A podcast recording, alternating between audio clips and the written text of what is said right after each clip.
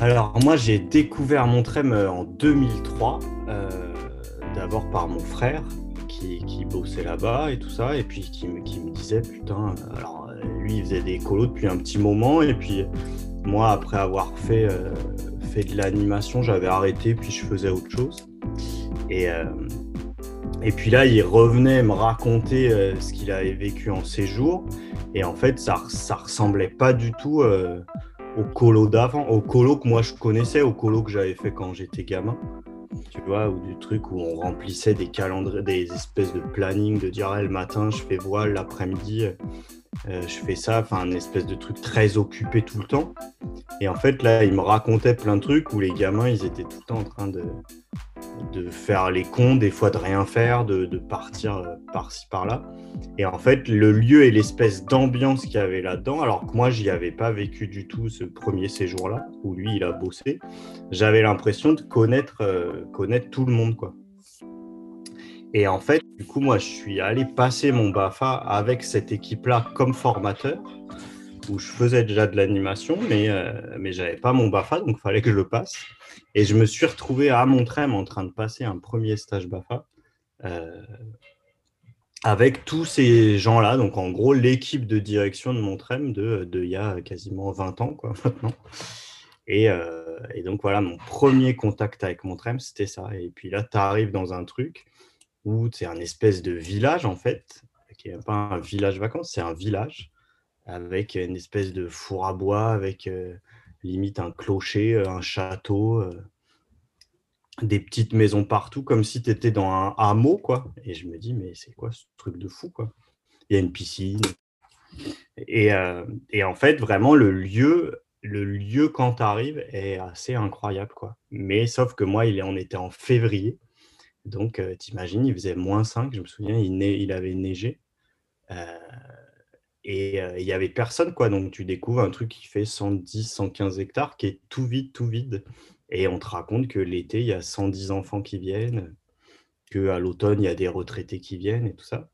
Mais voilà, au début, tu le vois très vide avec, euh, avec euh, 30, euh, 30, 40 jeunes là, qui sont venus passer leur BAFA. Et voilà, ma première histoire avec Montrem, c'est ça, où j'ai passé huit jours là, dans un endroit vide.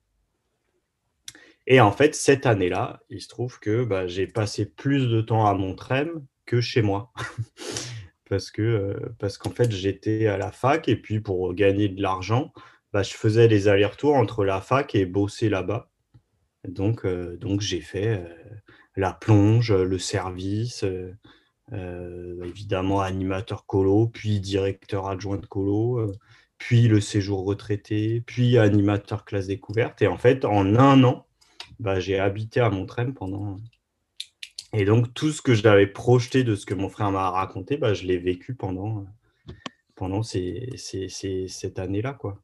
Et ça, c'était vraiment rigolo parce que c'est comme si ça devenait vraiment, et puis ça a été ça pendant un temps, euh, un peu une deuxième famille. C'est-à-dire que en fait, euh, tu vois presque plus ces gens-là que.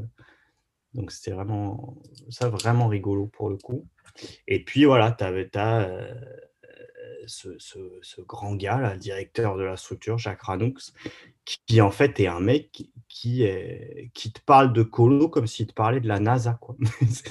C'est un gars, il, il a vraiment. Donc au début, tu sais, toi, j'avais quoi, 10, 10, 20, 20 piges, quoi, 20, 20, 20 ans, et euh, 21 ans, et, euh, et en fait, moi, tu avais connu des, des, animations de comités d'entreprise, des colos comme ça. Et puis là, tu as un gars, il a un projet pédagogique qui fait 50 pages. Il te présente une sociologue et il dit, bon, bah maintenant, on va travailler sur ce séjour-là. Vraiment, on va faire de la coopération et tout ça. On va faire des commissions d'enfants. Donc là, on avait fait mais, euh, plein, plein de, de réunions pour mettre en place, mais vraiment penser à la ligne près un projet pédagogique.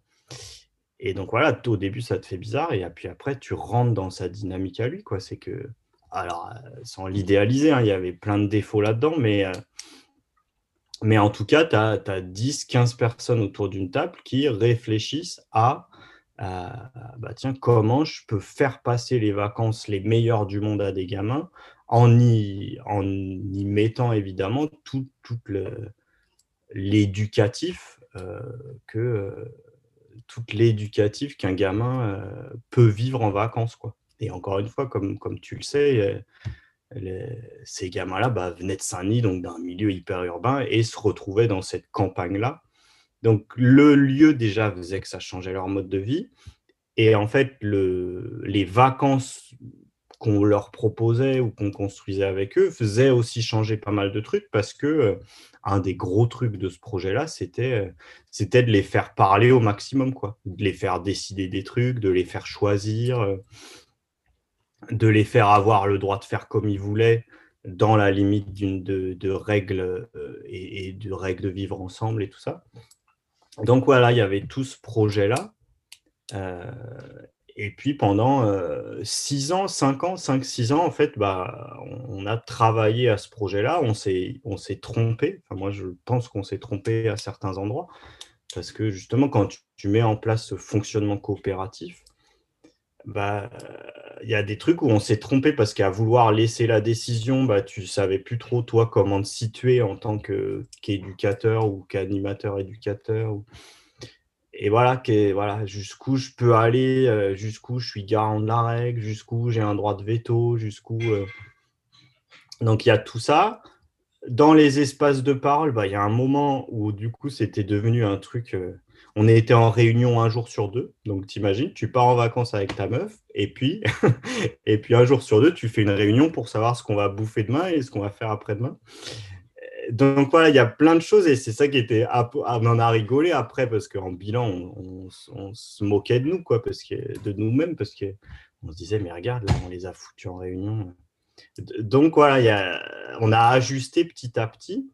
Et je crois que les, moi, les trois dernières années où j'y ai travaillé, donc c'était 2006, 2007, 2008, je pense, euh, je sais pas si on avait trouvé, mais en tout cas, on avait ajusté quelque chose où il y avait vraiment des conseils de maison, de groupe, où vraiment chaque maison vivait des choses et puis décidait.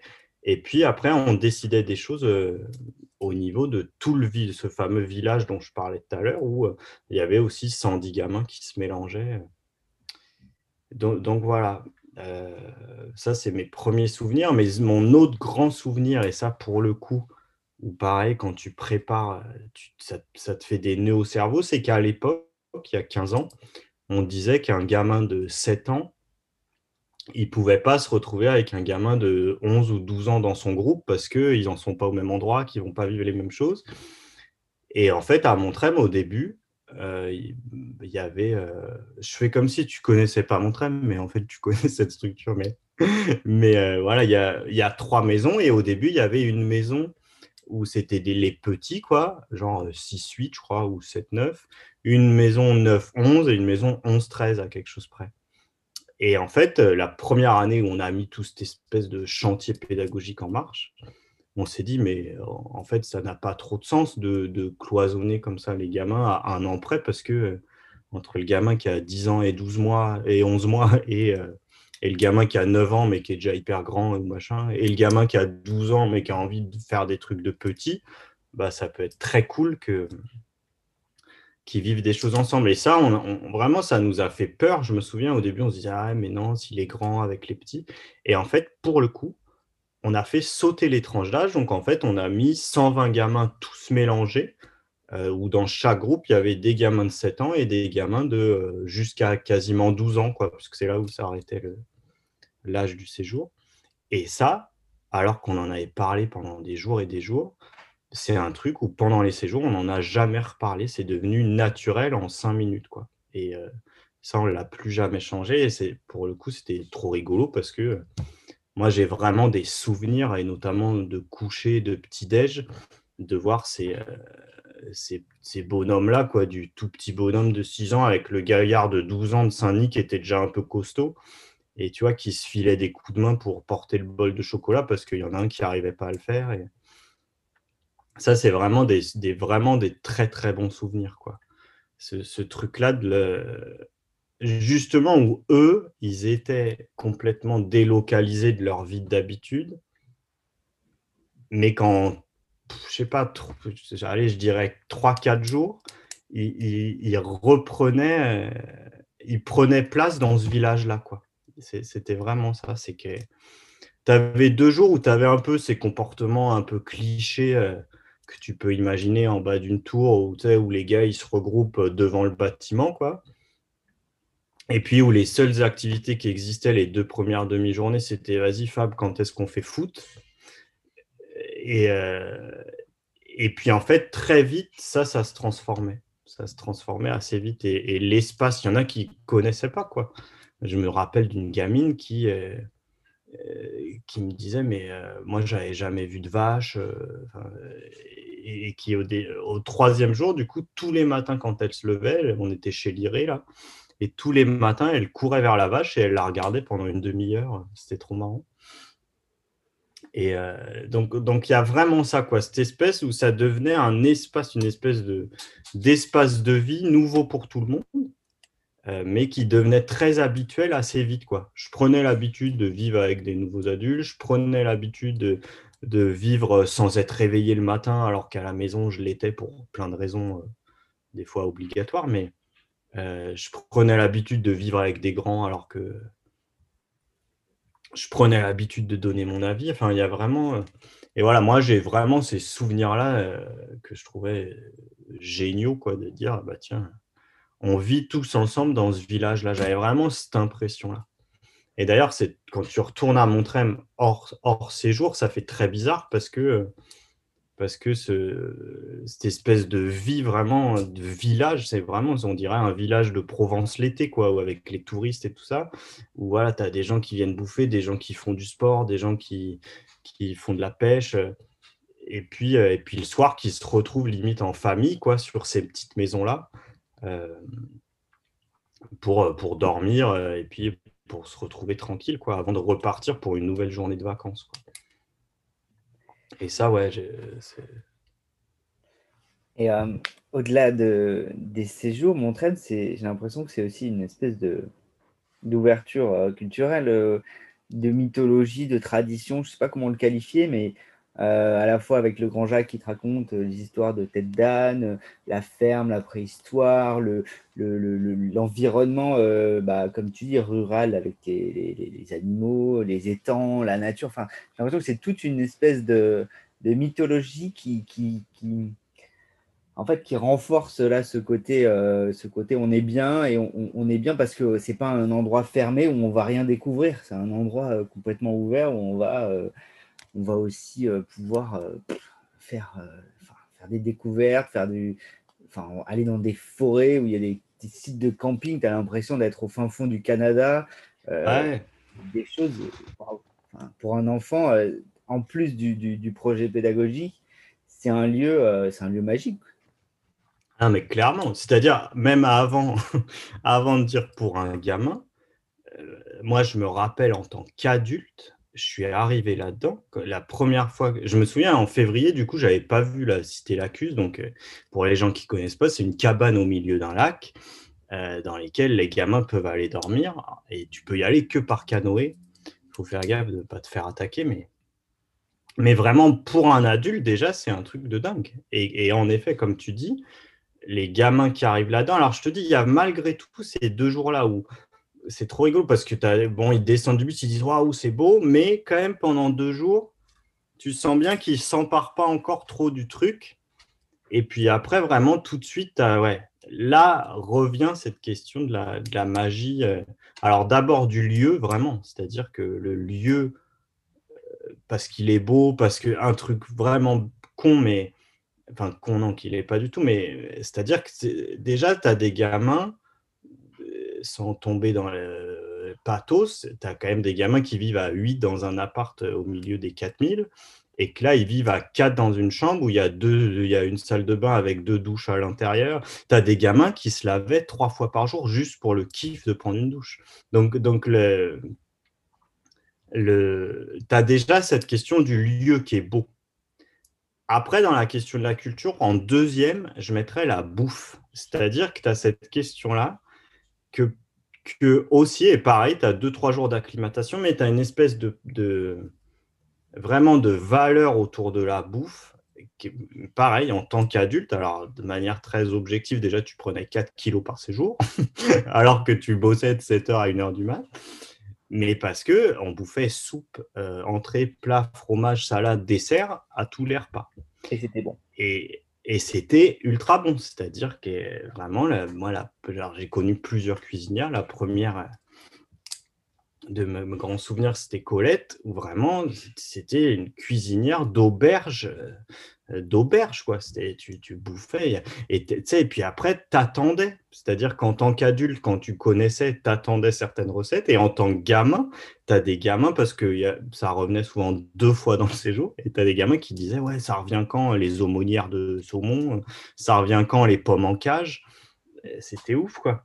Et donc, ça, vraiment, il y avait une question de valeur culturelle autour de la bouffe, très clairement. Et après, en effet, il y a toute la question euh, mythologique, légendaire euh, qui existe. Et, pareil, en tant qu'adulte et en tant que gamin, tu, tu devenais le gars de Montrem quand ces histoires-là, tu les connaissais. Et ça, moi, j'ai un double souvenir. J'ai vraiment le souvenir de ces gamins qui reviennent en disant, bah tiens, euh, il est où Papillon, donc qui est un âne de la mythologie de Montrem et qui est un vrai âne de la ferme de Montrem. Euh, est-ce que Ted Dan il va venir cette année? Donc, tu as ça. Et puis chez les adultes, tu as cette question que ça fait partie aussi de construire même de construire une équipe, mais ouais, de construire un, un mode d'action. C'est-à-dire que cette question légendaire, elle faisait partie de notre façon d'agir. C'est-à-dire que tu pouvais pas bosser à Montrem sans connaître l'histoire de Ted Dan et sans rentrer dedans, quoi. Tu vois, le gars qui disait à un gamin, ouais, non, mais c'est bon, Ted Dan, il n'existe pas. Bah, tu avais un adulte qui le regardait en disant, mais si, si, je te jure, il existe.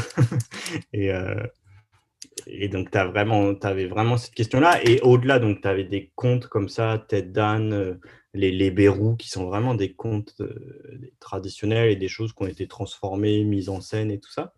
Et puis, tu avais aussi euh, tu avais aussi toute la question, euh, je ne sais pas comment dire, mais euh,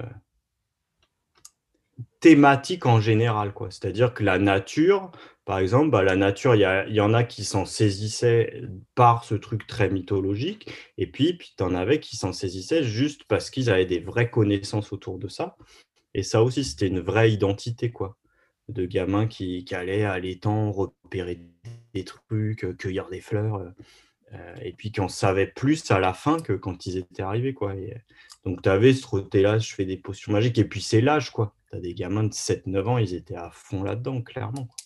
La cabane Ouais, les, tout ce qui est euh, cabane. Les premières années, là, ça fait vraiment le vieux de fou, mais les premières années, aujourd'hui, il y a des inspecteurs sanitaires qui se retourneraient dans leur tombe, mais on avait le droit de descendre des pièces de viande crues mais genre, non, je rigole, on les faisait pas dans les sacs à dos, mais genre, il y avait des, des, des glacières et tout ça. Et en fait, sur les lieux de cabanes, de camping, de refuge, en fait, on faisait des barbecues comme ça.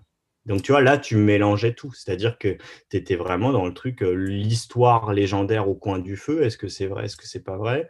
Le côté, c'était jamais le, le pique-nique euh, au rabais du dimanche. C'est-à-dire, même, même les pique-niques, euh, c'était, ouais, je te dis, les premières années, c'était des entrecôtes que tu faisais au barbecue. Euh, et puis, euh, et puis même après, quand on a eu moins eu le droit de faire ça, c'était des gros sandwichs avec du pain au levain de campagne. Tout, rien n'a le même goût que ce que ces gamins.